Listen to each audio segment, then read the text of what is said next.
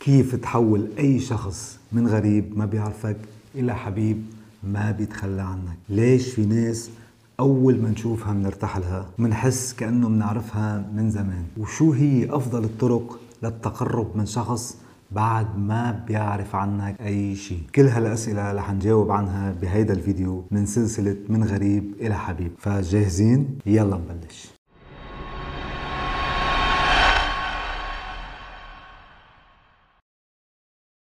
السلام عليكم ورحمة الله وبركاته.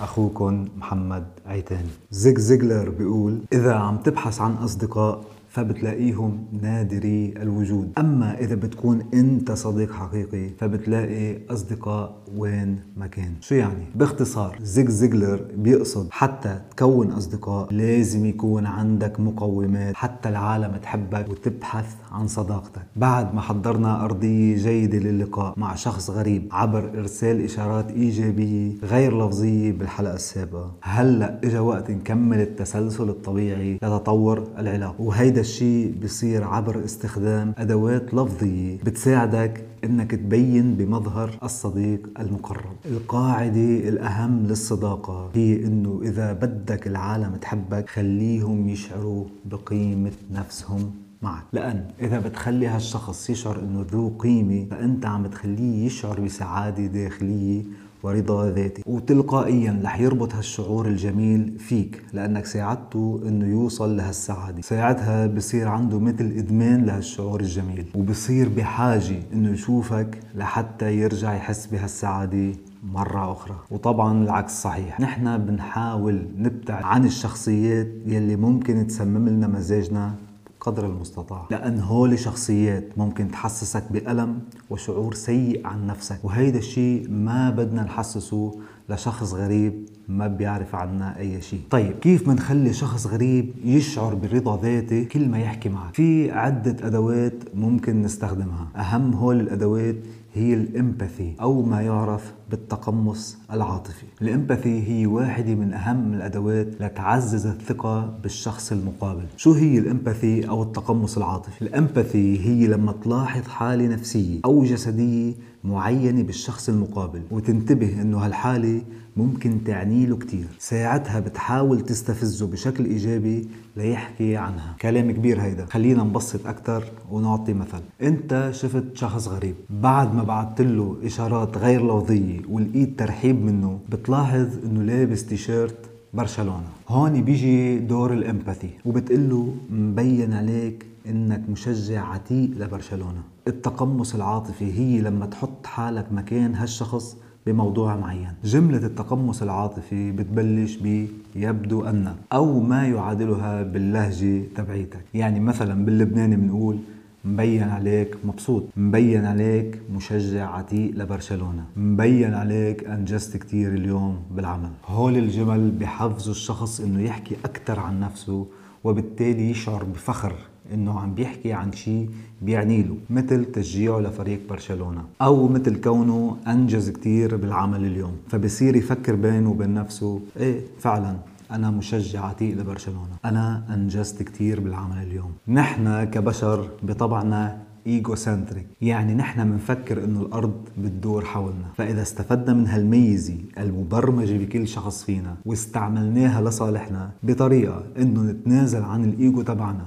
ونركز على احتياجات الشخص الغريب. فأنت هيك بتكون عم بتخليه يتعلق فيك أكثر ال empathy أو التقمص العاطفي بتشبه إلى حد ما المجاملة لكنها تختلف اختلاف كلي عنها. المجاملة لما تقول لشخص أنت أفضل مشجع برشلونة شفته بحياتي. بالمجاملة ما بتخلي الشخص يحكي عن نفسه وعن إنجازاته. بالعكس أنت عم بتطلع قرار منك عم تحكم عليه حتى لو كان هالحكم إيجابي. وممكن جدا يكون لها ردة فعل فعل عكسية لأن بصير يفكر إنه ما بيعرفني هالشخص. هيدي أول مرة بيشوفني. ليش؟ ليحكي لي هالحكي ويحكم علي هالحكم. أكيد في شيء غلط. فالسر إنك تخليه هو يحكيك عن قناعة عن إنجازاته. هيدا الشيء بيخلق مبدأ ال reciprocity أو التبادل. لما تبتسم بالتالي هو رح يبتسم لك. لما تخليه يشعر بشعور جميل هو بالتالي رح يعمل جهده إنه يخليك تشعر بشعور جميل ولو مش بنفس الوقت. الأداة الثانية هي ال mirroring واحدة من أهم أدوات التواصل بين شخصين. ال mirroring أو المحاكاة ذكرناها بسلسلة فن الإقناع لكن ما أعطيناها حقها بالشرح. الناس بحاجة أنه يكونوا مع أشخاص تشبههم. الناس المختلفة عن بعض بالأفكار والمعتقدات بيولدوا توتر بين بعض. لكن التقارب بالأفكار بشجع الأشخاص إنه يلتقوا مرة واثنين وثلاثة. التقارب بيعلي الثقة بالنفس وبالتالي بيعلي السعادة. فالأشخاص اللي بيشبهوا بعض بحسوا بالأمان مع بعض. ال mirroring أو المحاكاة موجودة من زمان لكن أول شخص حكي عن ال mirroring وشرحه بطريقة علمية هو دكتور ميلتون إريكسون. دكتور إريكسون كان طبيب نفسي عبقري. اللي تميز فيه هو التالي. كان المريض يجي لعنده ويكون بحالة ميؤوس منها وكان يشوفه لجلسة واحدة وتبلش تتغير حياته لهالمريض إلى الأبد. السبب هو إنه دكتور إريكسون كان من أوائل الناس يلي فهم إنه عنا عقل واعي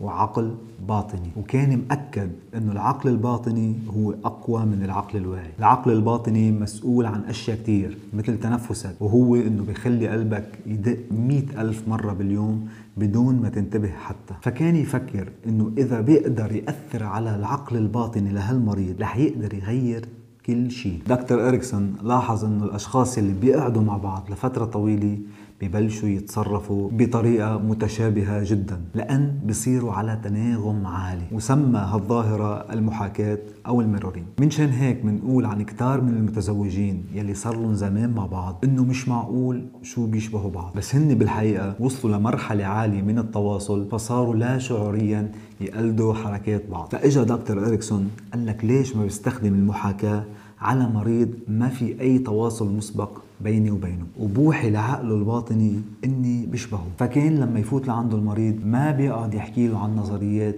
وعن أفكار بالفضاء. كان دغري يستهدف جهازه العصبي ويجرب يتصل فيه مباشرة. كيف؟ مثلا إذا فات لعنده مريض وقال له دكتور اريكسون ما بعرف ليش جيت لعندك أساسا. شكلي عم ضيع وقتي ووقتك. بتصور لازم أقوم أمشي. كان دغري دكتور اريكسون يرد عليه ويقول له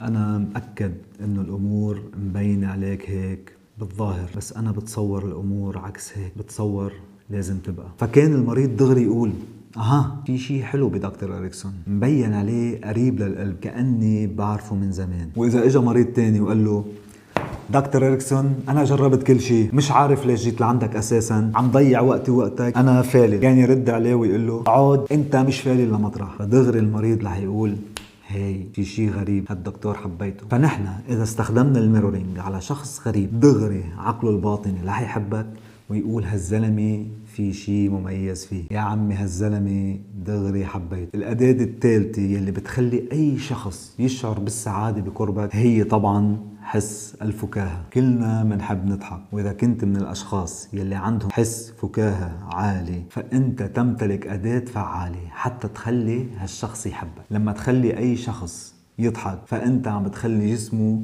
يفرز مادة الإندورفين وهو مثل ما ذكرنا بحلقات سابقة يسمى بهرمون السعادة. لما تكون قادر إنك تخلي شخص يضحك فأنت دغري فتت على قلبه. هلأ صحيح مش دايما الظروف بتسمح إنه تضحك الشخص المقابل بس إذا سنحت لك الفرصة ما تتردد. النصيحة الأهم يلي بقدر أقدم لك إياها. وإذا بدك تاخد شغلة وحدة من هذا الفيديو هي إنه كون نفسك دائما بنقول إنه كل واحد فينا عنده بصمة شخصية مميزة عن غيره. أنت في منك شخص واحد في العالم. فكون نفسك وما تحاول تنتحل شخصية أنت ما بتشبهك. حتى لما تستعمل الميرورينج استعملها ببصمتك وافرض شخصيتك عليها. لأن ما في أسوأ أنك تبلش علاقة على خطأ وعلى خداع. هلأ بعد ما خلينا هالشخص أنه ينعجب فينا وينطر ليحكي معنا كيف فينا نقوي هالعلاقة وننتقل فيها لمرحلة أعلى. هيدا رح يكون موضوع الحلقة القادمة. ما تنسونا من صالح دعائكم. من هلأ للفيديو القادم أنا بشوفكم وبقلكم سلام.